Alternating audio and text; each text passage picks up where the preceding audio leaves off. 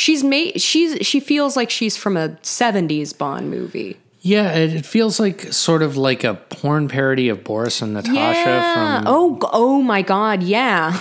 uh, Rocky and Bullwinkle. Oh like, my god. She's just such a clown. She's a Yeah, sex clown. she is. She's a sex. Oh no, that's not a phrase that I needed in my brain. sex clown.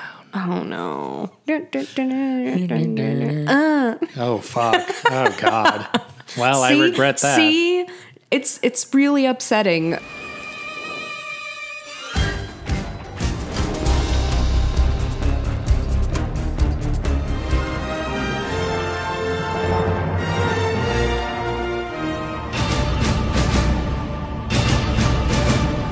Hello, Mission Recall listeners. I'm Oriana Schwint, And I'm Steve Parkhurst. and we are coming at you today with a serious Cold War hangover and a license to kill. Bam, bam, bam, bam, bam, bam. Wow. That was. It could have been a lot worse. yeah, And it will- it will and it will. It will get worse. But we're talking Goldeneye, which was Pierce Brosnan's first outing as Bond. Ho- hooray! Congrats, big Pierce. ups, big ups to Pierce Brosnan, Doing a great job. Uh, who is a great guy. I hear. I hear. He's I mean, I hope a, so. A I don't know. guy. He, he seems nice. He's aged well. Looks great. Looks fantastic. Yeah. Uh, he's a wife guy. I think. I've heard he's a wife guy. Uh, are you a Bond guy? no. Oh, you have no, you have no like special attachment to this franchise. not even like a little bit. No. Uh, I've liked some of them. I haven't liked others. real They're- mixed bag. It's fine as Yeah. a franchise. That's uh, kind of like I feel like Goldeneye has a special place in a lot of hearts that are our age Yeah. because of the N64 game. I do want to talk about that at length. Strap in. yeah. I guess Yeah. not not right now necessarily, or or I I, know, guess if if you want. Well, no, I, I think uh, we'll just kind of ease into it. But like my uh, my memory of GoldenEye is, it turns out mostly the game. Like watching this again, I had little moments of like, oh shit, this, and then remembered like, no, no, that's from the game. That's the video game. Uh, and like that's not to say I don't remember anything from this movie because I watched it a few times Mm-hmm. uh, as a kid and a, as a teen, and I liked it, but it never really like it was not something I sought out. I don't think we owned it on on VHS. Oh, wow. I I think uh, it was just like yeah, it's fine. It is. It is. It is a very fine movie. It's interesting because it's. I, I don't have much experience with pre Brosnan Bond, actually, but it seems to be walking a pretty fine line between like it's trying to bridge the the silliness of of the earlier installments with like a more grounded, sometimes more serious tone, but not at the same time. Yeah, they were trying to figure it out. Like this was definitely l- like a, a hybrid of your later Daniel Craig and then your earlier Dalton. Yeah, Dalton and and your, Connery and your Connery and- and, your Roger Moores. Yeah. And it is worth remembering that those are very silly movies with things like, you know, they go to the moon. There's one mm-hmm. called Moonraker. There's one called Octopussy. yeah, that. Like, they are incredibly silly movies. You know, they really hit popularity in the 60s, which is the silliest time It of truly- studio you- filmmaking. studio filmmaking, TV, bat that's the silly Batman, and I'm not like that trying to cast aspersions on on Adam West Batman. Like you know, there's a time and a place for lots of yeah, things. I don't want it to sound like I'm somebody who loves dark and gritty because I don't. I No. like some silliness, but there's the style of 60s silliness I have never liked. There's something just sort of wacky and goofy, and like you can just hear the silly sound effects and like the oh brother zany. Zany. so That's what it is. And a lot of James Bond stuff is zany. Yeah. Uh, and it it's pretty grating for Mm-hmm. me. I've never liked it. And so for the uh, Pierce Brosnan movies, I think they are a step in the right direction of like at least reining it in a little bit. It's still pretty goofy though. Mm-hmm. It's pretty goofy, but the the contrast is kind of fascinating to me. It's not like I didn't enjoy watching this movie. I hadn't seen this. Yeah, you'd never seen this. I'm pretty. I'm pretty sure I did not actually. I don't think so because I feel like these weren't. I didn't see these much on cable. Maybe maybe I had missed the boat by the time I got cable. When I, it's not like I had cable in the dorms or anything. You know, I also like did things in college. I wasn't just sitting around oh, watching Oh, yeah. TV too often. Things. Mm-hmm. But it feels as though they're very intentionally trying to grapple with this sort of Cold War hangover. Yeah. You know, the very serious threat of a, uh, a Soviet Union that has crumbled and left all these remnants around, you know, missing nukes and, and shit like that, uh, you know, lax security and kind of chaos and, and trying to shove you know, sort of wisecracking, innuendo giving James Bond into a slightly more serious spy story with like slightly higher stakes. Although the stakes in this one, mm, they don't do a great job of of setting those stakes. It's an interesting movie because it was well received at the time Mm-hmm. uh, and grossed a lot of money. It was like the highest grossing James Bond movie of the time, or up to that point. Yeah. But it's interesting to think that, like, so the Mission Impossible reboot was just one year later, and that feels like a movie that understood the kind of new way of making films in a way that Yeah. GoldenEye still feels a little stuck in the past. A little bit, although I guess there is that fun twist of guy who dies like in the beginning, quote unquote, shows up and is the villain. Like that's I guess technically this this did that before Mission Impossible. Well, yes, that is true.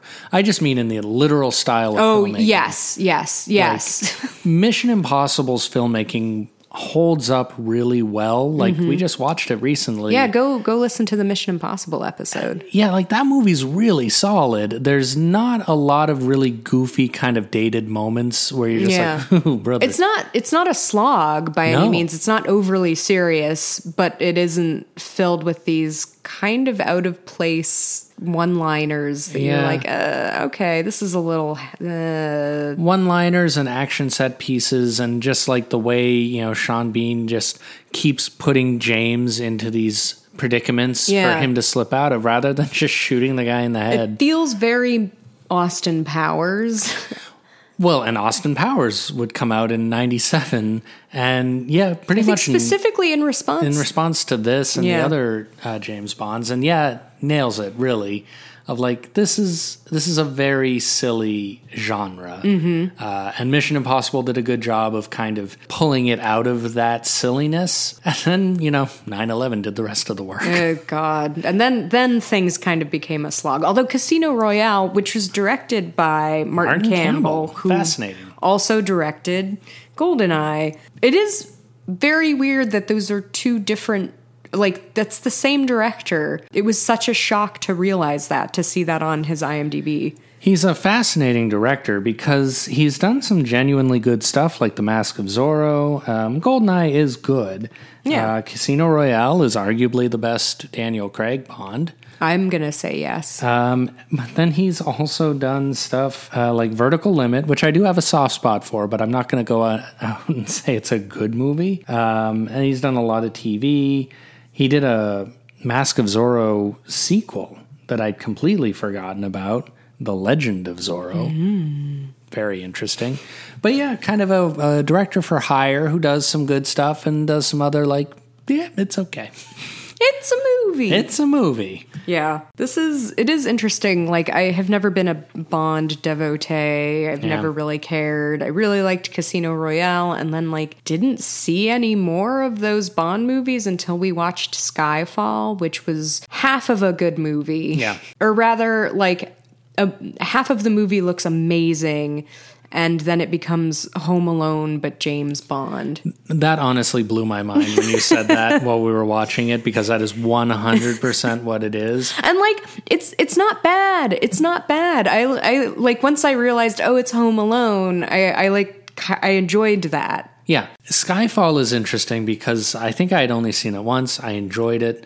Uh, and then watching it again is like this movie looks amazing. It's you know Roger shot by Deakins, shot by baby. Deakins and you know, if you get Deakins to shoot your movie, it's going to give it a real patina of gloss because, like, it's going to look amazing. Mm-hmm. It covers a multitude of sins. Yeah, and like it's funny to kind of look at Goldeneye and be like, haha, that's goofy, haha, that's so ridiculous. Oh, that would never really happen. But like they're doing the same shit now. It's true. There's so much stuff in these new James Bond movies where just making it gritty and dark Yeah. doesn't remove the fact that it's deeply silly. Very silly. Uh, they're just they're trying to they're trying more obviously to trick you Yeah. in the new ones. Yeah, I feel like I don't dislike Christopher Nolan.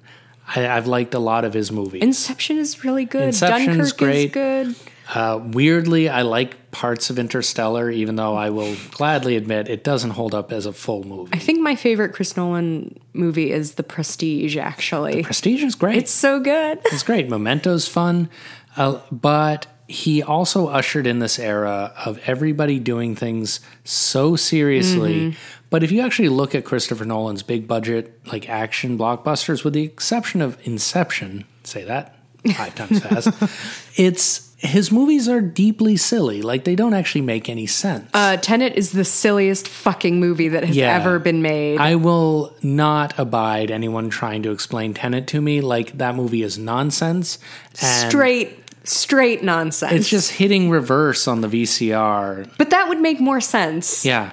It's not a good movie. Everyone just took the wrong lesson and like, oh, we got to make all the superhero movies. Bond needs trauma. Bond needs trauma, and he he needs to be like this just dark, wounded animal of a man. Which wasn't really the case in Casino Royale, and I think that's why it's good. It found like I would prefer the the the kind of out of place silliness of the Pierce Brosnan GoldenEye Bond to the grim dark yeah. just like ugh can can someone crack a smile or make a quip? I like wanted a quip. Yeah. Jesus. Yeah, especially like Quantum of Solace and Skyfall are both so just everyone's just glowering the whole time. It's like, yeah, I'd be sad if I was dating Eva Green and she died. That'd be a bummer. It would be sad. But god damn it, Daniel Craig, get your shit together. Like it's been three movies now, and apparently that keeps going. Um, I did see Spectre, and I remember nothing at all about it. Wait, shit, I saw the new one on a plane, oh wow. so that So, tells you a lot, right Boy there. oh boy. Uh, it was fine. Whereas, like, GoldenEye does have some pretty memorable set pieces, despite being pretty janky in some places. Like, this is the first Bond movie to use CGI because 1995, like the last movie was in was Timothy Dalton and uh, License to Kill in '89. Which is crazy that it was that uh, soon. Like I Yeah. thought a bigger chunk of time had passed between the two. I kind of forgot about Timothy Dalton as Bond, honestly. I thought the last one before Pierce Brosnan was like 83, maybe 84. There were like four movies. There were five. There were five movies in the 80s. That's so many movies Uh, and yeah, they were just cranking them out. And every two years. really didn't waste that much time to get Pierce Brosnan in No, there. No, especially given so there was supposed to be another Timothy Dalton Bond movie in 1990 and that fell apart because MGM went bankrupt and or no, it got sold and then went bankrupt. Sorry. MGM is fascinating. So uh, we watched this on Amazon Prime because Amazon is now the new owner of MGM, and it seems like just such a poorly managed studio where they, for their entire history, have been on the verge of bankruptcy or actively bankrupt, being sold, being bought, just constantly falling apart, despite their movies making a lot of money. You know, being successful. It's like, is that all just going to blow? Like, are y'all just doing coke? in Yeah, is there insane embezzling happening? What What is going on with your MGM? movies make so much money. They even, you know, have a piece have a weird piece of uh The Hobbit That's because right. Yeah. because of United Artists. yeah. So there's all this weird stuff with them, and now currently they're owned by Amazon. Who knows where they'll be in five years?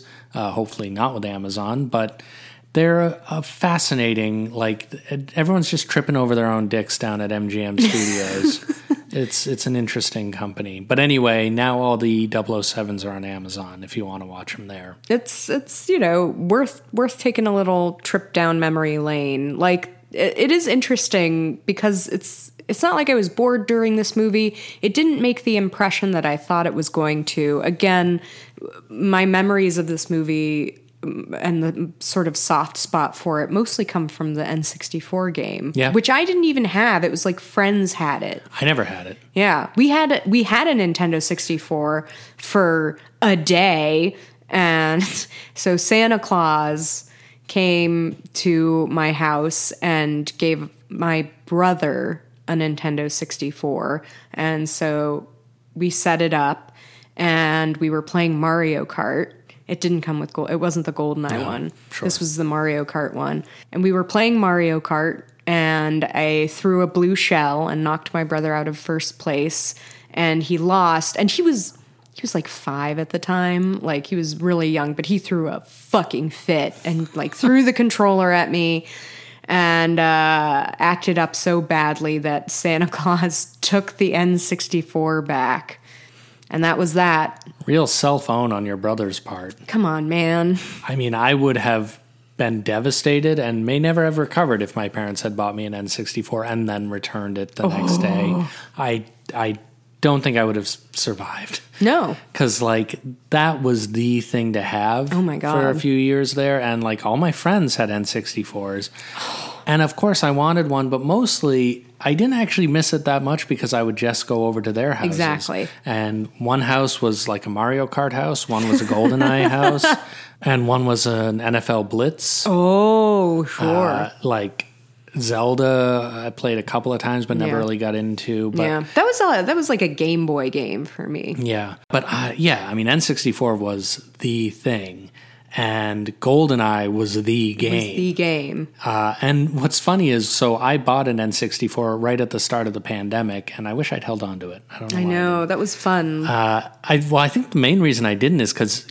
you can only get third-party controllers now, and they And break. they all break. They all break immediately. yeah, we had some tough tough times Yeah, trying that, to. that was a bummer. What I wouldn't have given for just a regular, good old fashioned, real N64 controller. But anyway, I was playing 007, and one thing I'd never really done as a kid was actually like play the missions. oh yeah. It was always just multiplayer. oh right. Yeah. So my entire experience was playing against other people, and that was what I knew. Yeah. You and I tried once, and it was not. I mean, I'm bad at video games in general. Oh yeah, there was like we was it you and I playing or me against your roommate or something. oh, I, maybe the three of us played. Yeah, and I just couldn't figure my shit out. I like all. could not navigate. It was a disaster. It was so bad. It was hard to watch.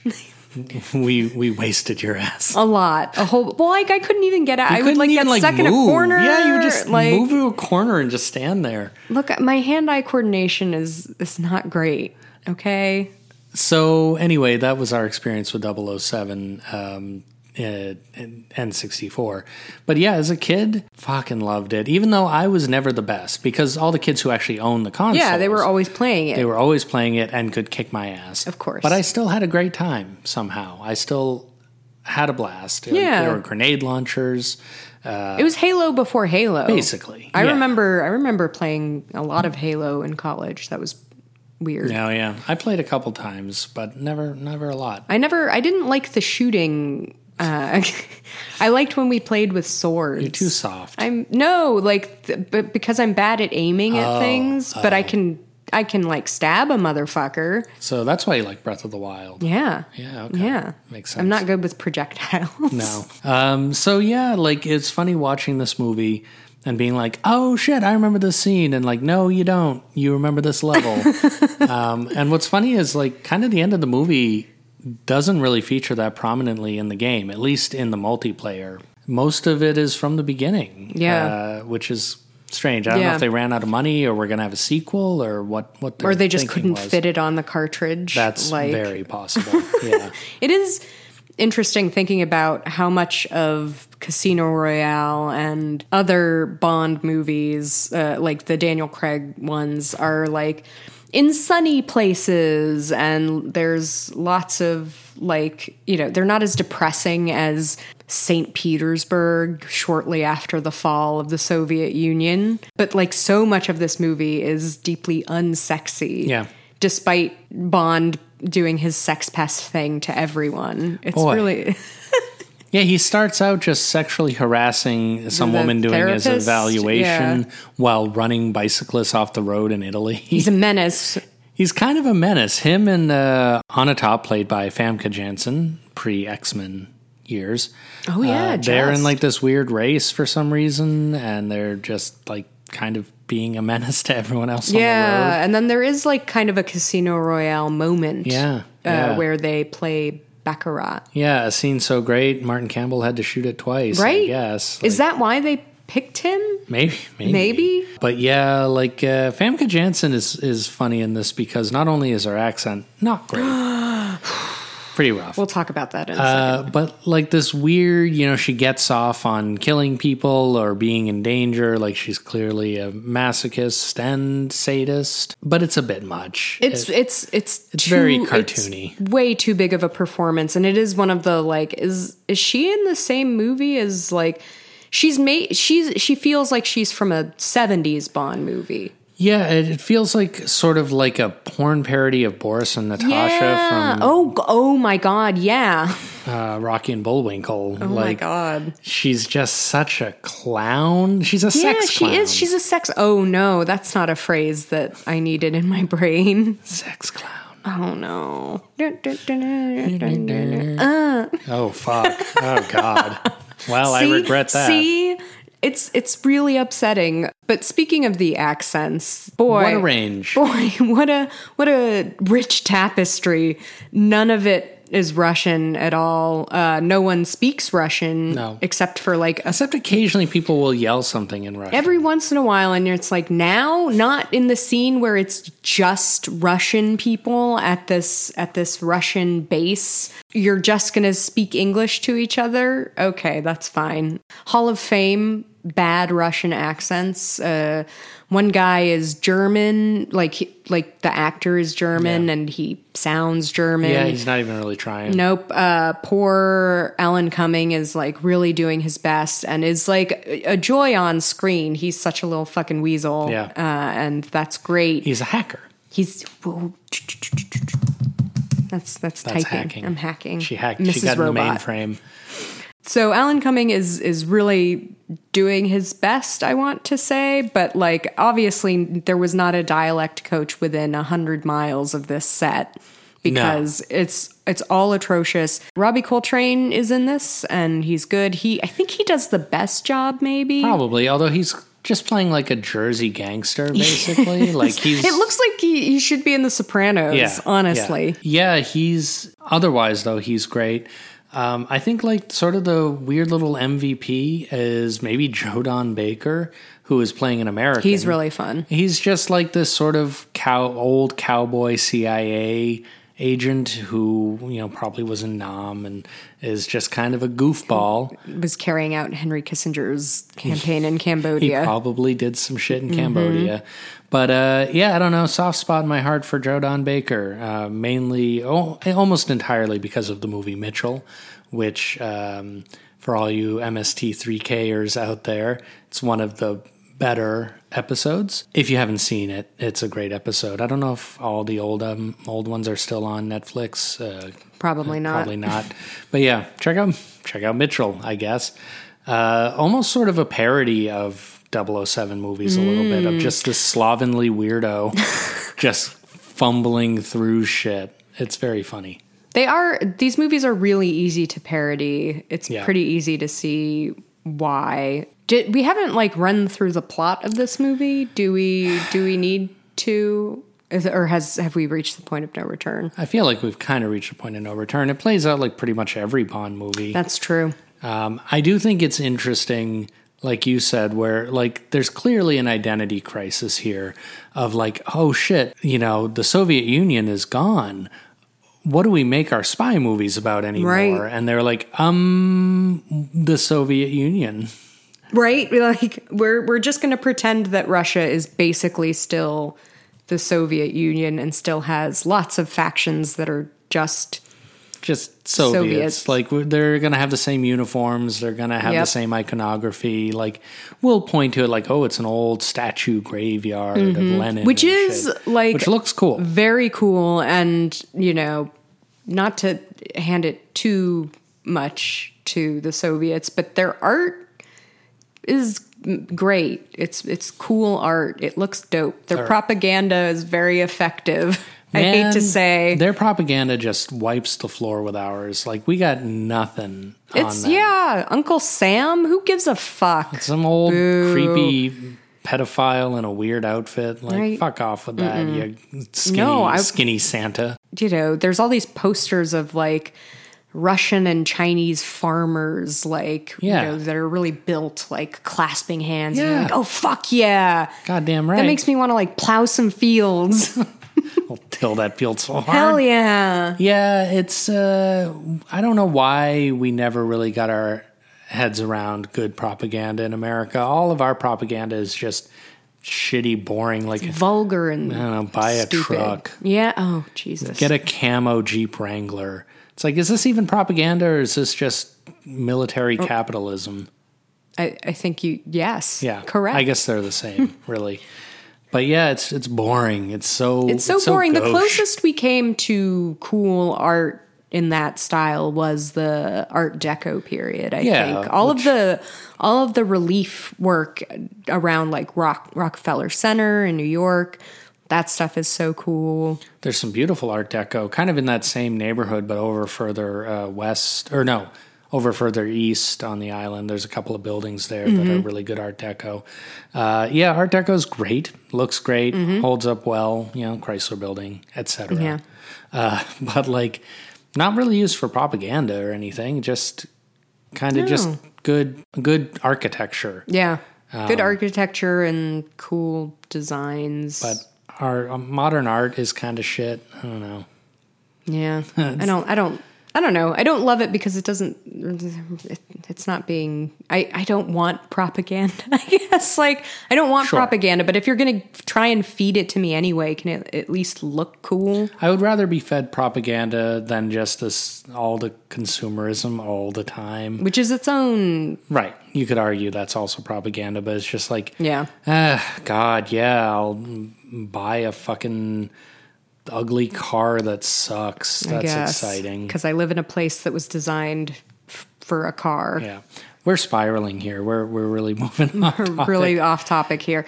Bond has a car. He's got a BMW that uh, we don't see it shoot the Stinger missile. It's interesting. That's actually a good point. Uh, so Bond classically always drove an Aston Martin, uh, a British car. Mm-hmm. And he does drive one in the beginning, of this beginning. movie. and arguably a better scene than you get with the BMW at any point. Yes. Uh, so BMW paid a shitload of money to be featured Mm-hmm. in uh, GoldenEye, and the car doesn't really do anything. No, the, the Q lists all of the things that are that the car can do, and one of the things is it's it, there are Stinger missiles behind the headlights, that we never see. and we don't. That doesn't pay. That's a plant with no payoff. Yeah, it's kind of weird. Did they run out of money? Yeah. Maybe, maybe. I mean, maybe, but like, yeah, it felt like perfunctory. Like, all right, well, BMW paid us. We got to feature the stupid car, but we're not going to actually have it do anything. Fuck you. Yeah, which you know that's, funny. funny. That is And kind of Even funnier, like the next movie. I I want to say it was in Tomorrow Never Dies,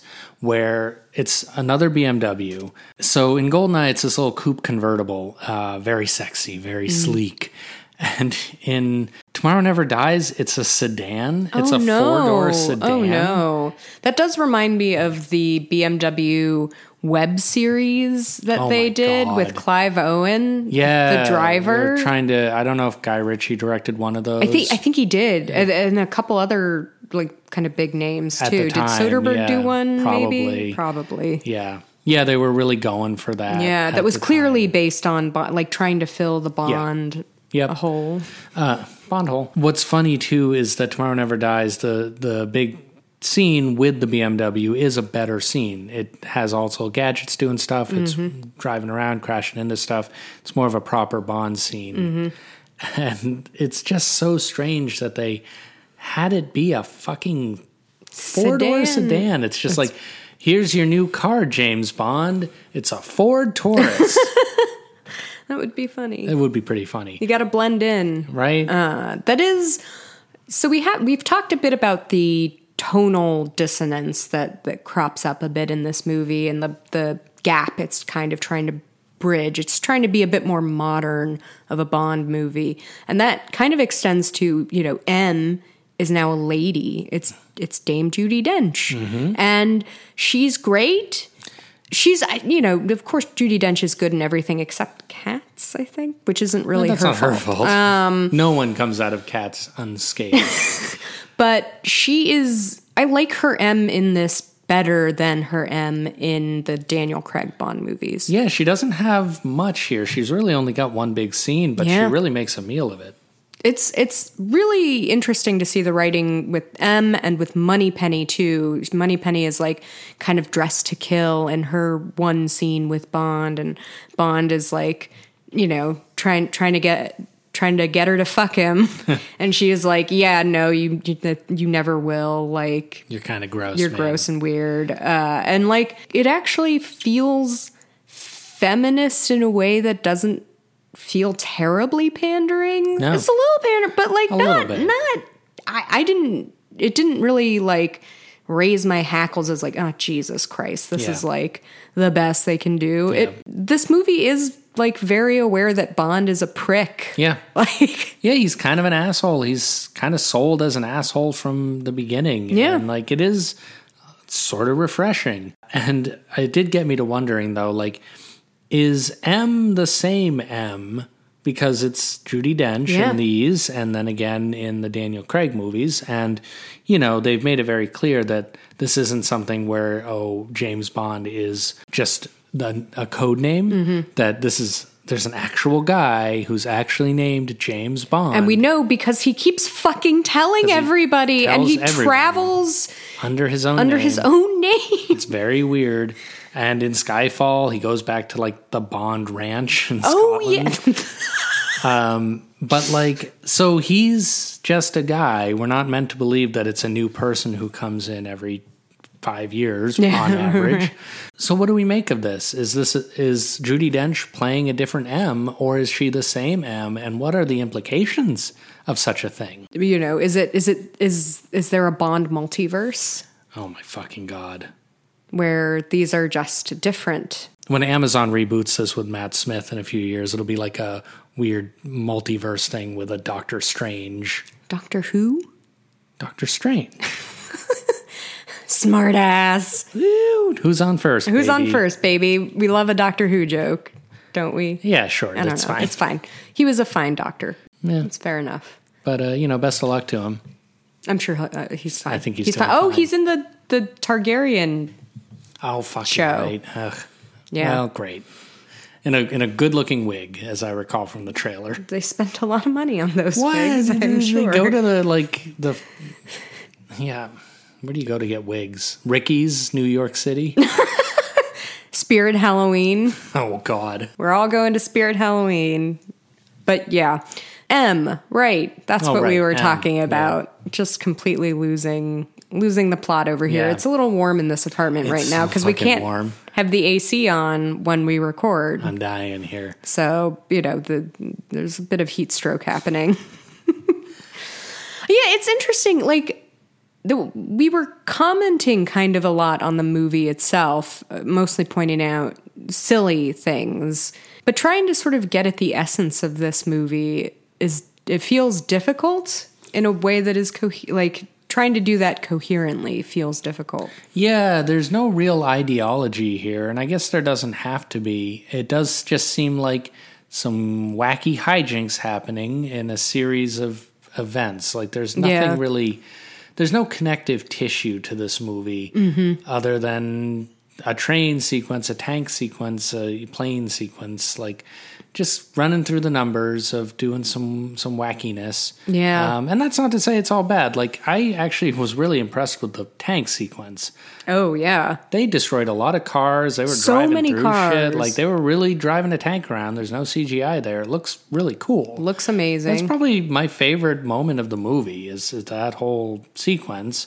Oh, uh, that and like when Q is, is showing him all the gadgets, had fun with that. That was such a fun scene and it was like, "Oh, let's we're having fun here and Yeah. there's there are some like kind of groan-worthy puns happening, which I I like. Yeah, Uh, it's of a piece with the scene. Like, yeah, it it feels old school in a way that isn't too zany. yeah, It's I mean, the right amount of the right. kooky. like the uh, guy who goes into the phone booth and the airbag goes off inside. of That it. was hilarious and, And unexpected. You see him getting carted off. Like it's it's it's fun. It's yeah, just a there's there's stuff happening. There's wacky stuff happening in the background, in particular. Yeah. that adds to the the patter between Bond and Q. You know, that's interesting. One thing I think is missing from a lot of modern, not just Bond movies, but a lot of action movies is there's no real background happening. Oh. So, for example, in Skyfall, when the new Q, the younger Q, uh, Paddington, Yeah, Ben Whishaw. just plugs his laptop oh my into god, the Ethernet. the dumbest shit. into MI6's Ethernet. Like everyone's just kind of sitting around. There's nothing fun happening around them. Like when Q and Bond meet in the beginning of the movie, it's in a, It's just in an art museum, and they hand it off, and it's just like, okay, Can we have some some get cool some shit fun with happening? this?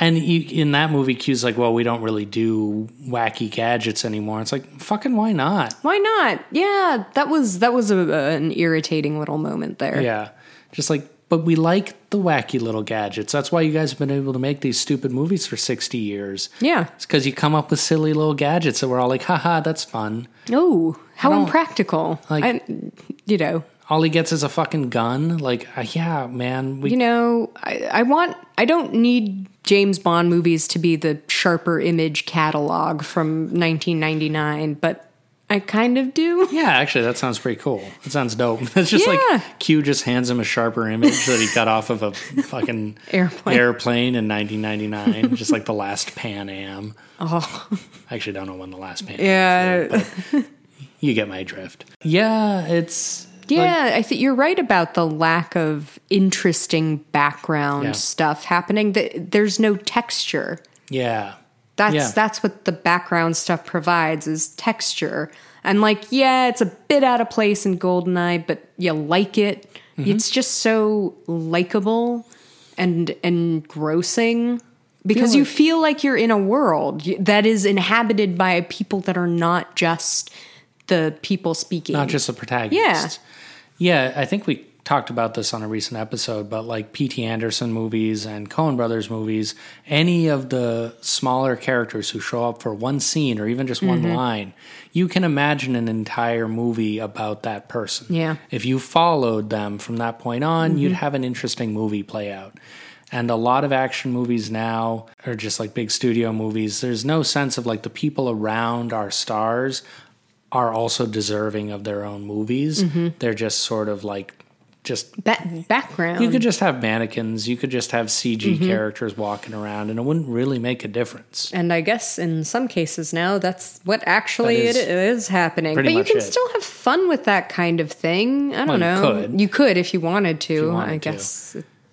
But yeah, I don't know. I'd never really thought about that, but I feel like that is sort of a problem with a lot of movies now. It's just like it's all up in front. Mm-hmm. It's all foreground, no background. Oh yeah, which is a bummer because Yep. like it was so enjoyable, Yeah. Yeah, little moments like that. Like Goldeneye isn't an amazing movie.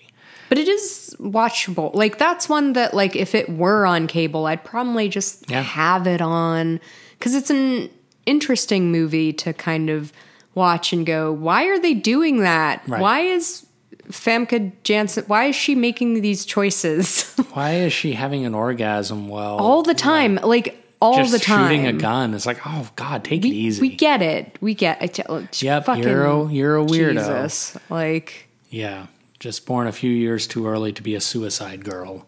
oh gosh. it's inter- it's got a lot of interesting things happening in it that are sort of like, huh, why is Sean Bean do so mad about this? Oh, his parents were like, you know, betrayed by the British at the end of World War II. Yeah, his reasoning was really weird. Like World War II. Yeah, that's a long What? I guess it was, you know, 90s, but that does put him at like 50 years old. Yeah, he would have. You know, he even says like, you know, they just assumed MI6 just assumed I wouldn't remember. It's like, yeah, they were right to assume you would have been a baby, At most. at like, most a baby. you Sean Bean isn't 50 in this movie. No, no, he Not looks like close. he's like 30s? thirty-seven. Yeah. Like looks good by the way, even with the with the scar. Oh yeah, I, I still would. I guess my final thought is that Pierce Brosnan is a good Bond because he has a hairy chest. hairy chest also just like looks the part. I feel like if you were Mm-hmm. to describe James Bond to a sketch artist who had never seen any of these movies, he would arrive at somebody who kind of looks like Pierce Brosnan. Yeah. Just like handsome, dashing, debonair, good head of hair, Great head of hair. just like standard handsome British guy. So yeah, he was a really good choice. And uh, well done, Broccoli family, or whoever actually made that decision. But yeah, Oh, actually, the Broccoli's wanted uh, Timothy Dalton to continue, and Oh. the studio was like, "No, no. So the studio MGM made uh, the right call For once. For once. Um, you know, they've uh, between Brosnan and Daniel Craig, they've done pretty good with the last couple of guys. Yeah. It'll be interesting to see in the next couple of years who they who they pick next because God knows this thing's just going to keep going till the heat death of the fucking universe. yeah," and uh, you know, hopefully they'll they won't be grimdark. Hopefully not. Yeah, I don't know- li- like. I don't need the the the level of silliness that is in something like Goldeneye, can just lighten the fuck up, lighten please. up a bit. I I suspect they'll probably try to do something a little lighter. I guess my final thought is like I kind of don't care just because like I don't care about James Bond enough to have That's a true. strong opinion. That's true. It doesn't have any bearing on Yeah. my life, really. not a great attitude to have when you're doing a podcast about it. But like, you know, some of the like I said at the beginning, some of the movies are fine. Some are not great. And generally they just kind of amble along. Yeah. Every few years you get one and it's like, yeah, that was a, a movie. Yeah, I think this one kind of suffers from, and this is not Sean Bean's fault at all, but it suffers from kind of a villain problem where Famke Janssen is beyond. She is silly and grating. Yeah. because she's just yelling and uh ing Yeah. all the time, and it's weird and upsetting. And Sean Bean isn't really around that much. He disappears Uh, for most of the movie. For most of the movie and he turns up and is like okay and i can see what they're trying to get at with Yeah. him but it just doesn't translate all that well Yeah, yeah, uh, it definitely needed a stronger villain, and Mm-hmm. I feel like a lot of times these movies don't have necessarily the best, the best villains and it's i i hate that i'm saying that sean bean isn't a great villain because it is i like that they tried to make it personal like that this villain has like a personal grudge and Sure. like oh a clear motivation that's cool that isn't just money but it just doesn't quite it doesn't fully work for me I mean, it's a similar problem to Skyfall with um, oh javier bardem yeah i mean that's the it's the same it's basically the It's the exact same grudge. thing.